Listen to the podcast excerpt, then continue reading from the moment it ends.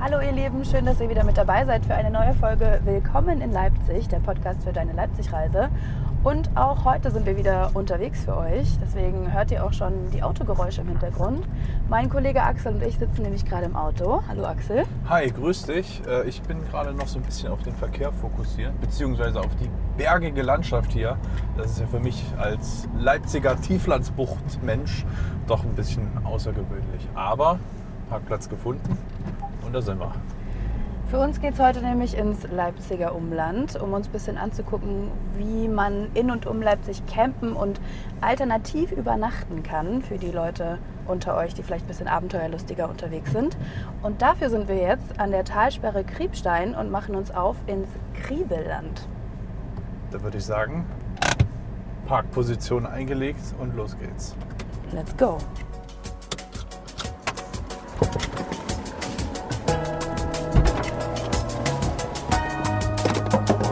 Willkommen in Leipzig, der Podcast für deine Leipzig-Reise.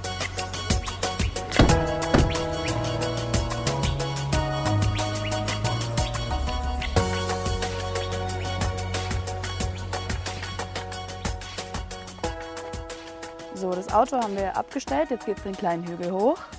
Und damit möchte ich euch alle Hörerinnen und Hörer auch nochmal ganz herzlich begrüßen. Auch die, die vielleicht neu dazugekommen sind.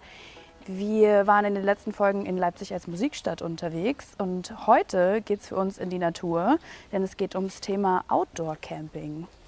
Genau, und deswegen haben wir uns heute was ganz Besonderes überlegt, denn wir wollen nicht einfach nur äh, das klassische Campen uns anschauen, sondern ja, uns nach alternativen Übernachtungsmöglichkeiten umsehen. Und da sind wir auf das Baumhausdorf, wenn man es so nennen kann, oder besser gesagt das Kriebelland gestoßen. Denn dort hat man die Möglichkeit, in ganz ausgefallenen Baumhäusern zu übernachten. Und das wollten wir uns unbedingt mal anschauen. Und ihr seid mit dabei. Wenn euch doch mehr nach klassischem Camping sein sollte, dann seid ihr im Leipziger Umland natürlich auch gut bedient. Da gibt es zum Beispiel den Campingplatz Landidyll in Bad Lausig, den Campingplatz Neumühle in Schildau oder auch für alle besonders Aktiven das Camp David Sport Resort am Schladitzer See. Uns ist heute allerdings weniger nach Zelt, sondern mehr so nach Baumhaus und die sehe ich auch schon da vorne in den Bäumen. Ich glaube, da sind wir richtig. Ja, glaube, jetzt hier noch ein Stückchen den Berg hoch und da sind wir schon da. Da stand ja vorhin schon das Schild vom Kriebelland. Ja, man hat von hier schon eine sehr schöne Sicht über den See. Und jetzt geht's auf ins Kriebelland.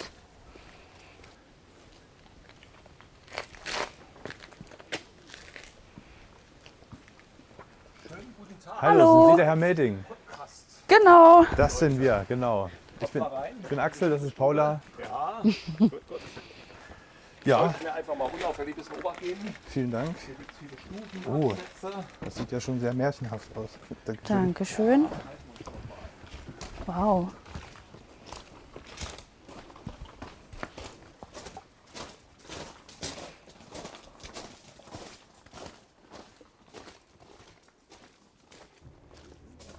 So, jetzt sitzen wir in der Baumhausschenke, wenn ich es richtig sehe, mit Herrn Meding. Hallo, schön, dass Sie sich heute die Zeit nehmen. Wollen Sie sich vielleicht ganz kurz mal für unsere Hörerinnen und Hörer vorstellen? Also mein Name ist Steffen Meding und ich wohne in Kriebstein seit 2004, habe hier eine Scheune ausgebaut.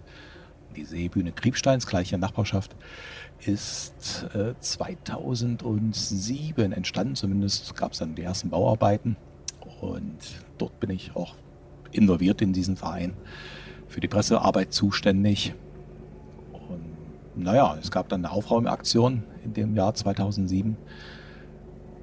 Grundsätzlich und zum Verständnis, das Gelände hier ist das ehemalige Freibad Kriebstein. In DDR-Zeiten wurde hier geplanscht, gepaddelt, gab auch einen Bademeister, dann lange Zeit Dornröschenschlaf. Ja, und dann ist die Seebühne entstanden und der Teil hier von dem Gelände ist geteilt in zwei Hälften. Dieser Teil war eine Wiese, ziemlich zugemüllt. Dann gab es mal eine Frühjahrsaktion, wo wir aufgeräumt haben als Förderverein. Und ebenfalls in diesem Verein ist der Kletterwald. Kriebstein, mit dem Herrn Persigel bin ich befreundet. Und der hatte abends dann am Lagerfeuer die Idee, Mensch, wir könnten hier Baumhäuser bauen. So eine Schnapsidee quasi. Ja, Schnapsidee, also wir waren noch relativ nüchtern. Also Ähm, ich fand das sehr spannend, habe mich dann auch am nächsten Tag schon hingesetzt und mal ein bisschen gegoogelt. Im Netz so viele gab es damals hier in Deutschland noch nicht. Frankreich bin ich auf ein interessantes Projekt gestoßen, das ich mir angeschaut habe, Schweiz, Österreich. Dann bin ich auf die Kulturinsel Einsiedel gestoßen, die ist auch in Sachsen. Die waren auch damals in der Anfangsaufbauphase, was die Baumhäuser anbetrifft. Und das Konzept hat mich überzeugt, weil es gibt viele Baumhäuser, mittlerweile noch mehr, wobei man sagen muss, Baumhaus hat ja kein Geschütz, ist ja kein geschützter Begriff. Mhm. Also ich kann Bungalow auf Stelzen stellen und sagen, das ist jetzt mein Baumhaus mit einer IKEA-Einbauküche und äh, ja, Dachtischlampe drauf. Aber unser Konzept ist sehr naturnah. Das heißt, wir versuchen natürlich dann auch die natürlichen Formen von den Bäumen mitzunehmen. Und dementsprechend ist bei uns eigentlich kaum was richtig gerade, krumm, schief. Das ist unser Konzept. Das ist ja auch das Einmalige. Ich versuche vielleicht für unsere Hörerinnen und Hörer das mal zu beschreiben. Also die Baumhausschenke ist hier umschlossen von den ganzen Baumhäusern und die haben eine große Plane, die das Ganze auch noch regensicher macht. Und hier ist wirklich alles, ja, es geht alles perfekt ineinander über. Es sieht schon märchenhaft aus. Und wer konzipiert das Ganze? Also machen Sie ein Konzept und lassen dann bauen oder bauen Sie selber? Nee, also bauen lassen, nee. Das würde gegen meine Ehre verstoßen.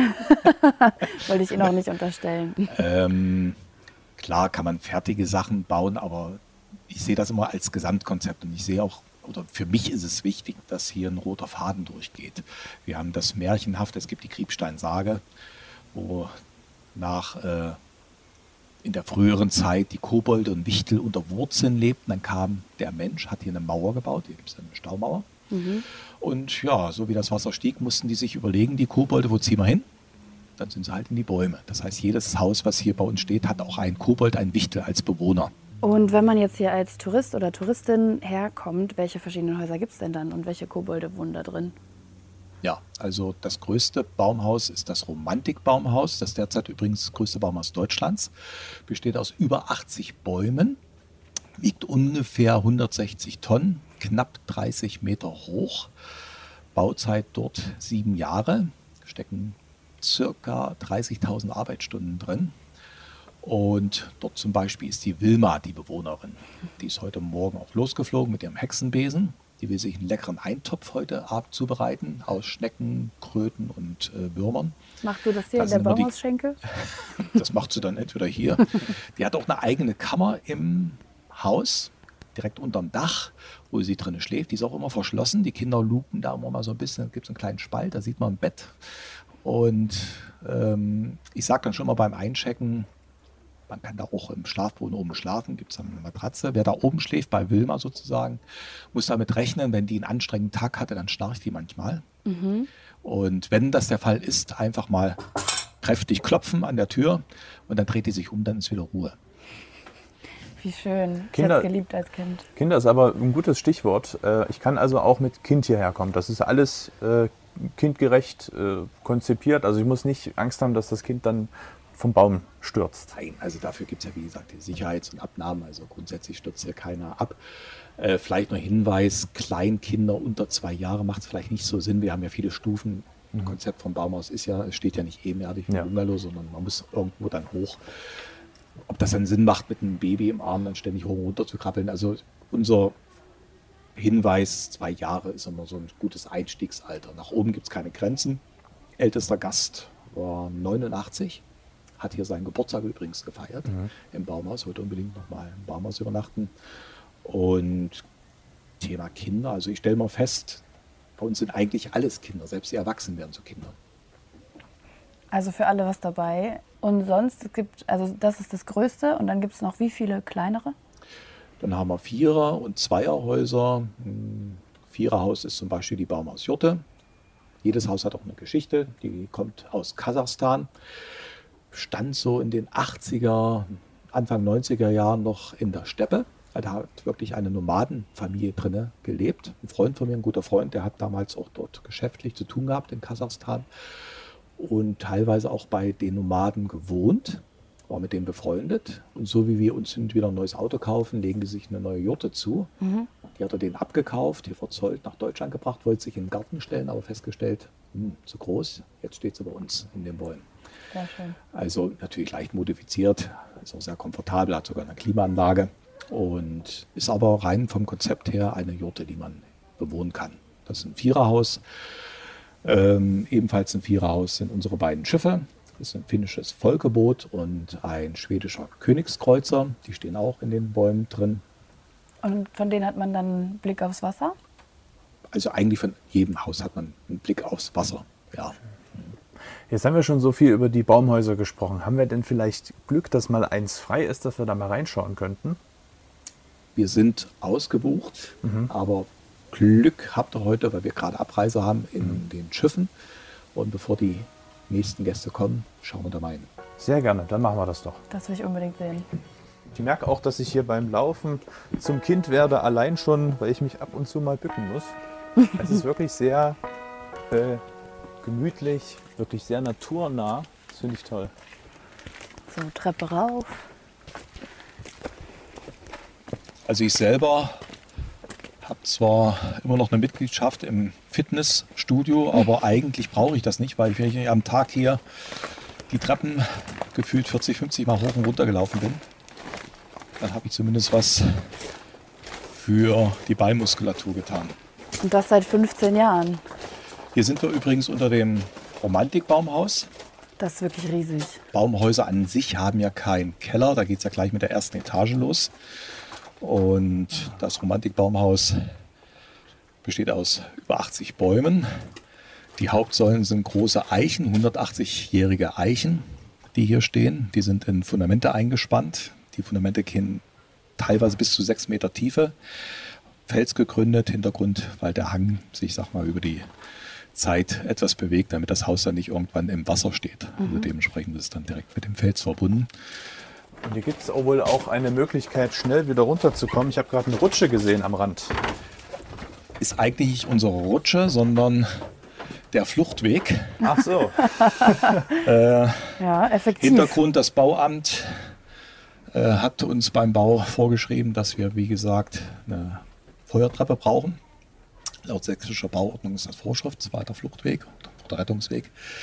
Und wir wollten aber immer eine Rutsche dran haben, weil Feuertreppe passt optisch auch nicht zum Konzept. Ging lange kein Weg ran, bis wir uns dann auf Behördendeutsch eine rutschhemmende Rutsche geeinigt haben. Deshalb hat die solche Dellen im Boden. Ach so, damit es keinen Spaß macht. Ich bin beim Bau zweimal Probe gerutscht. Ich mache es nicht wieder, weil mir dermaßen der Puppe weht hat. Ui, ui. Allerdings, den Kindern ist das wurscht, die rutschen den ganzen Tag. Oh Gott. Mich würde noch interessieren, hatten Sie vorher schon Ahnung von Architektur oder Bau oder haben Sie sich das alles dann über die Zeit selbst angeeignet? Also ich behaupte mal von mir, ich habe recht, eine recht ausgeprägte Fantasie beziehungsweise ein recht gutes Vorstellungsvermögen. Dementsprechend kommt mir das zugute, dass wenn neue Projekte entstehen, ich das grob schon auch im Kopf habe. Also nicht ins kleinste Detail hinein, aber ich weiß ungefähr schon, wie was entstehen muss. Also ich schaue mir dann das Gelände an, wie passt sich das Haus da am besten ein und wie kann sich das praktisch in das Ganze hier mit eingliedern. Also Und das Handwerkliche sind Sie äh, Zimmermann. Also ich habe jetzt zu Hause mir ein paar, paar Palettenmöbel gebaut und da habe ich mich schon für gefeiert. Und wenn ich das mir hier anschaue, das ist ja eine ganz andere Hausnummer. ja, ich habe in DDR-Zeiten einen Handwerksberuf gelernt auf Wunsch meines Vaters. Der wollte, dass ich was Ordentliches mache. War Klempner, Installateur, hat jetzt mit Holzwinger zu tun, aber äh, die handwerklichen Dinge kommen mir jetzt auch schon zugute. Grundsätzlich habe ich eine Affinität zu Holz, also ich mag den Baustoff Holz, arbeite auch gern mit und habe mir auch natürlich vieles selber angeeignet. Gerade so handwerkliche Dinge, die dann schon ein bisschen spezieller sind von der Herausforderung her. Learning by doing. So, Jetzt suche ich noch den Schlüssel, den habe ich da gerade hier eingesteckt, damit wir ins Schiff kommen. Ich was halten?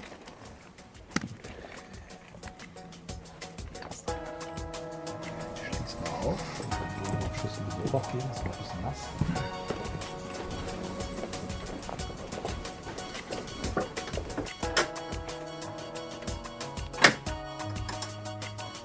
Aber zumindest wackelt hier nichts. Davor hatte ich schon ein bisschen Sorge.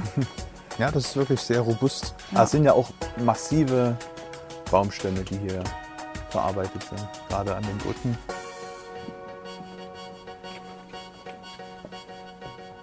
Wir gehen jetzt hier über so einen kleinen Steg runter zum See und zum Schiff. Wir befinden uns gerade auf dem Steg, Zugangssteg zu unseren Schiffen. Das heißt, wer ein Schiff bucht, bucht im Grunde genommen immer zwei Schiffe. Einmal ein schwedischer Königskreuzer und ein finnisches Folgeboot. Die beiden Schiffe haben eine Geschichte, sprich, die kommen aus Schweden, standen dort viele Jahre an Land und der Vorbesitzer hat sie dann sozusagen oder wollte sie herrichten und hat dann aber die uns überlassen mit der Maßgabe, dass wir sie wieder aufbauen. Also sie hatten recht ja, maroden Zustand, wo wir sie geholt haben. Da haben sie nach Deutschland gebracht. Jetzt stehen sie ja praktisch bei uns. Wir haben sie natürlich auch zeitintensiv wieder hergerichtet, viel Material und Arbeit reingesteckt. Und 2019 hatte der Besitzer mich kontaktiert per Mail. Er ist jetzt in Deutschland, besucht Freunde und freut sich schon, mit mir gemeinsam eine Segeltour machen zu können. Mhm. In seinem Schiff. Die Wahrheit ist ja, die stehen hier in den Bäumen. Und dann habe ich mir überlegt, was machst du denn jetzt? Wenn er kommt, erzählst du, wir hatten Hochwasser, jetzt stecken die in den Bäumen fest. Das nimmt er dir aber auch nicht ab.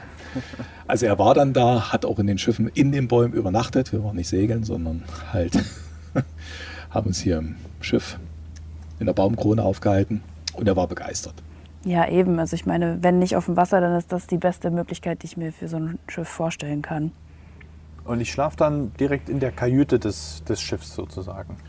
Genau, die sind ja viele Jahrzehnte auf der Ostsee geschippert und wenn die unterwegs waren, mehrere Tage oder Wochen, dann mussten die auch im, übernachten. Sprich, es gibt dann immer solche Kajüten. Jedes Schiff hat eine, verschiedene Größen. Und im Folgeboot gibt es nur eine Schlafkajüte, wo man schlafen kann. Zwei Personen, rechts, links, zwei Schlafkojen. Und im Königskreuzer gibt es dann neben den Schlafkojen auch noch eine kleine Kombüse, also wo man sich Kaffee machen kann, beziehungsweise eine Abwaschmöglichkeit und Spülbecken und Geschirr. Das würde mich eh interessieren, wie es aussieht mit Verpflegung. Also haben die anderen Bäumhäuser vielleicht sogar auch noch eine Küche drin oder so? Richtig, also die Baumerschenke dient auch als Freiluftküche. Wer mhm. sich was zubereiten will, kann das dort tun. Schiff zum Beispiel hat jetzt keine Küche, also wenn die was kochen wollen, dann Baumerschenke. Ansonsten die anderen Häuser haben alle äh, eine eigene kleine Küche. Also wo ein Kochfeld auch ist, wo man da mal Nudeln machen kann für die Kinder. Das heißt aber auch, dass äh, zwangsläufig alle Gäste hier sich unten begegnen im, im Gelände. Also wenn ich ein Eigenbrötler bin und ganz, ganz viel Wert darauf lege, dass ich alleine im Wald bin, ist das vielleicht dann doch eher nichts. Ja, man muss dazu sagen, wir sind ja keine große Hotelanlage. Mhm. Also wir reden hier von maximal 20 Personen die sich auf dem Gelände befinden. Also wenn man hier ein, zwei, drei, vier Tage ist oder länger, man kennt sich dann schon. Mhm. Ja, und meistens auch so, dass man dann abends zusammen sitzt und noch zusammen grillt, zusammen sich austauscht und natürlich, wie schaut denn euer Haus aus? Mhm. Das ist ja mhm. eigentlich immer das Interessante. Jeder will ja dann auch mal schauen, wie wohnt der andere. Weil es alles Einzelstücke sind, ne? Schön. So, und wenn ich jetzt äh, hier genächtigt habe, äh, ich bin gestärkt, habe vielleicht noch gefrühstückt, gibt es hier dann vielleicht auch die Möglichkeit zu frühstücken? So ein, so ein Frühstücksservice vielleicht? Die Waldfee bringt einen Frühstückskorb auf Wunsch. Mhm. Sprich, zurzeit hat sie Urlaub und ist verhindert. Da übernehme ich das. Mhm. Wobei dann immer die Kinder ein bisschen enttäuscht sind, wenn die früh dann an der Tür stehen. Sie wissen ja, die Waldfee bringt den Frühstückskorb. Jetzt machen die die Tür auf, sehen mich und rufen dann, Mama, Mama, die Waldfee hat einen Bart. ja, aber im Normalfall hat sie Flügel, kein Bart. Gut, da bin ich dann gestärkt. Was kann ich denn äh, hier auf dem Gelände machen? Also wie kann ich denn hier schon ein bisschen die Zeit verbringen? Wir haben vorhin die, äh, die Personenschiffe gesehen. Halten die auch hier am Ort? Also es gibt Fahrgastschifffahrt, es gibt Rundfahrten, man kann um die Talsperre drumherum wandern, mhm. sind dann doch schon 30, 35 Kilometer. Machen die wenigsten am Stück, weil es geht ja auch teilweise recht steil hoch und runter. Mhm. Ja, ziemlich bergig hier, zumindest gibt es schon einige Erhebungen. Ähm, man kann aber dann auch abkürzen, indem man mit der Fähre fährt. Das heißt, die fahren nach Fahrplan und egal in welche Richtung ich hier loslaufe um die Talsperre, komme ich irgendwann immer wieder an einer Fähranlegerstelle vorbei. Dort kann man einsteigen, weiterfahren, übersetzen, zurückfahren. Also mhm. das wird immer gerne genutzt, wenn man mal so einen Aktivtag machen möchte. Es gibt einen Kletterwald gleich in Nachbarschaft, wo man sich in die Baumwipfel schwingen kann, wie er selber am Kanuverleih. Dort kann man praktisch den Kanu ausleihen und hier mal einen Tag die Talsperre erkunden. Sind ja fast 16 Kilometer eine Strecke, also ist man auch schon eine Weile unterwegs. Ähm, es gibt die Burg Kriebstein, Sachsens schönste Ritterburg. Die ist immer meine Empfehlung, sollte man sich auf alle Fälle anschauen, auch wenn man kein Burg-Fan ist. Mhm. Da gibt es doch einiges zu sehen bzw. zu staunen. Da sind wir auch auf dem Hinweg auf jeden Fall schon dran vorbeigefahren. Und ich glaube, wir machen auch auf dem Rückweg vielleicht noch einen kleinen Halt da. Dann machen wir einen Abstecher, genau. Und sonst gibt es natürlich auch in der Umgebung viele äh, Aktivitäten, mhm. auch für Schlechtwetter. Das heißt, für Wasserratten, für Abenteurer und Abenteurerinnen, für Kinder und Familien ist das hier der perfekte Ort. Axel, ich würde sagen, wir gucken uns noch ein bisschen um mhm. und wir danken Ihnen, Herr Meding, an der Stelle für Ihre Zeit.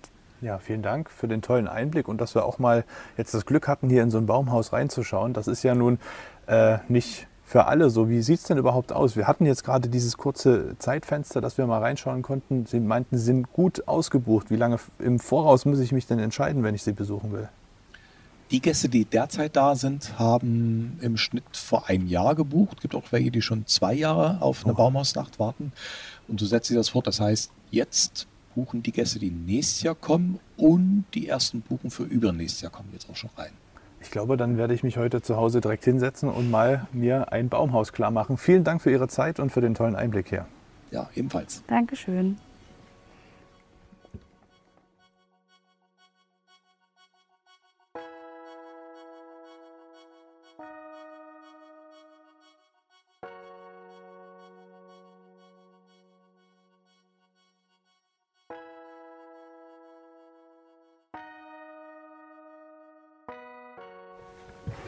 Man hat schon überall den Blick auf den See. Mhm.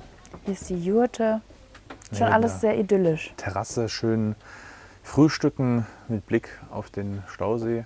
Oder ein Glas Wein trinken. Oh ja.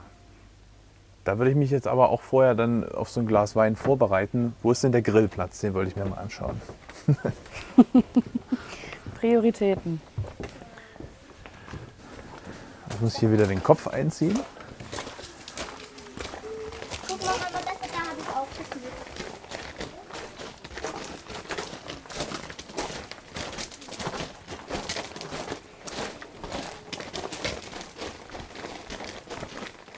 Habe ja immer so Orientierungsschwierigkeiten Hier und dachte auch, runter. ich würde mich verlaufen, aber es geht. Äh, ich glaube, ich habe das schon ganz gut verinnerlicht hier. Denn wenn man genau hinguckt, hat das doch schon alles äh, seinen Platz und seine Struktur hier. Und bleibt dabei aber so schön verwunschen, ne? Ui. Also mir streift immer mal so ein Ast durchs Haar. Mir nicht. Ah ja, jetzt sind wir hier unten unterhalb des Schiffes, das wir uns vorhin angesehen haben. Ah, direkt ja. am Wasser. Ja, hier gibt es auch noch mal Tische, Bänke überdacht, sodass man dann hier auch mit den netten Leuten, die man hier kennenlernt im Baumhausdorf, dann abends mal sitzen kann. Das ist schön. Und auch hier wieder alles sehr märchenhaft.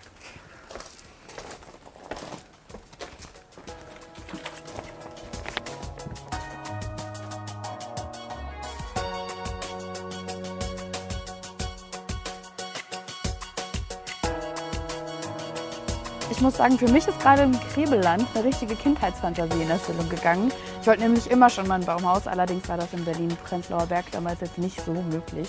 Deshalb bin ich froh, dass es diesen Ort hier gibt, wo Kinder, aber auch Erwachsene gleichermaßen ihren Baumhaustraum leben können und das auch noch sehr komfortabel. Ja, und nicht nur auf dem Gelände vom Kriebelland, sondern auch drumherum kann man so einiges erleben. Der Name Kriebstein sollte euch vielleicht noch im Gedächtnis sein aus unserer Wander- und Radfahrfolge. Wenn nicht, unbedingt nachhören und da gibt es dann für euch noch mehr Inspiration für euren Outdoor-Urlaub. Die Seebühne Kriebstein gibt es hier auch um die Ecke. Da werden dann in den Sommermonaten Musicals, Operetten und andere tolle Bühnenshows aufgeführt. Ja, und für die besonders Aktiven von euch gibt es ja auch noch einen Kletterwald. Alles einen Katzensprung entfernt. Was ihr auch noch probieren könnt, wäre zum Beispiel eine Rundfahrt auf der Talsperre mit den Ausflugsschiffen, die wir vorhin schon gehört haben. Sollte es euch irgendwann genug Natur sein, kann man von hier aus auch einen Städtetrip ins schöne Leipzig unternehmen. Was ihr dann dort vor Ort machen könnt, hört ihr natürlich in den anderen Folgen dieses Podcasts. Wie wäre es zum Beispiel mit einer kulinarischen Reise durch die Stadt oder einem Besuch im Leipziger Zoo? Für all das findet ihr Tipps im Willkommen in Leipzig Podcast. Solltet ihr einen Städtetrip nach Leipzig und Umgebung planen, dann gibt es natürlich neben dem Kriebelland auch noch ein paar andere ganz besondere Übernachtungsmöglichkeiten. Zum Beispiel im Camp vom Natursportbad in Bad Düben. Da kann man in Schlaffässern übernachten, von denen zwei auch für gehbehinderte Menschen konzipiert sind. Oder das Tippidorf im Kletterwald Leipzig am Albrechtshainer See bei Naunhof. Hier ist alles auf Abenteuer ausgelegt.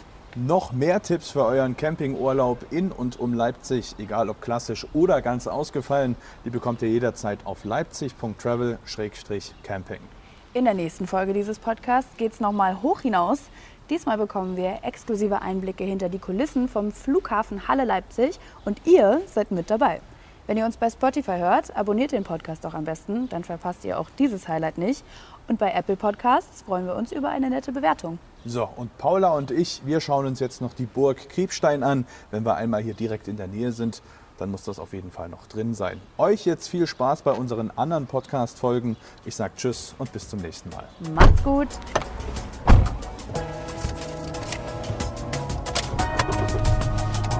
Willkommen in Leipzig, der Podcast für deine Leipzig-Reise.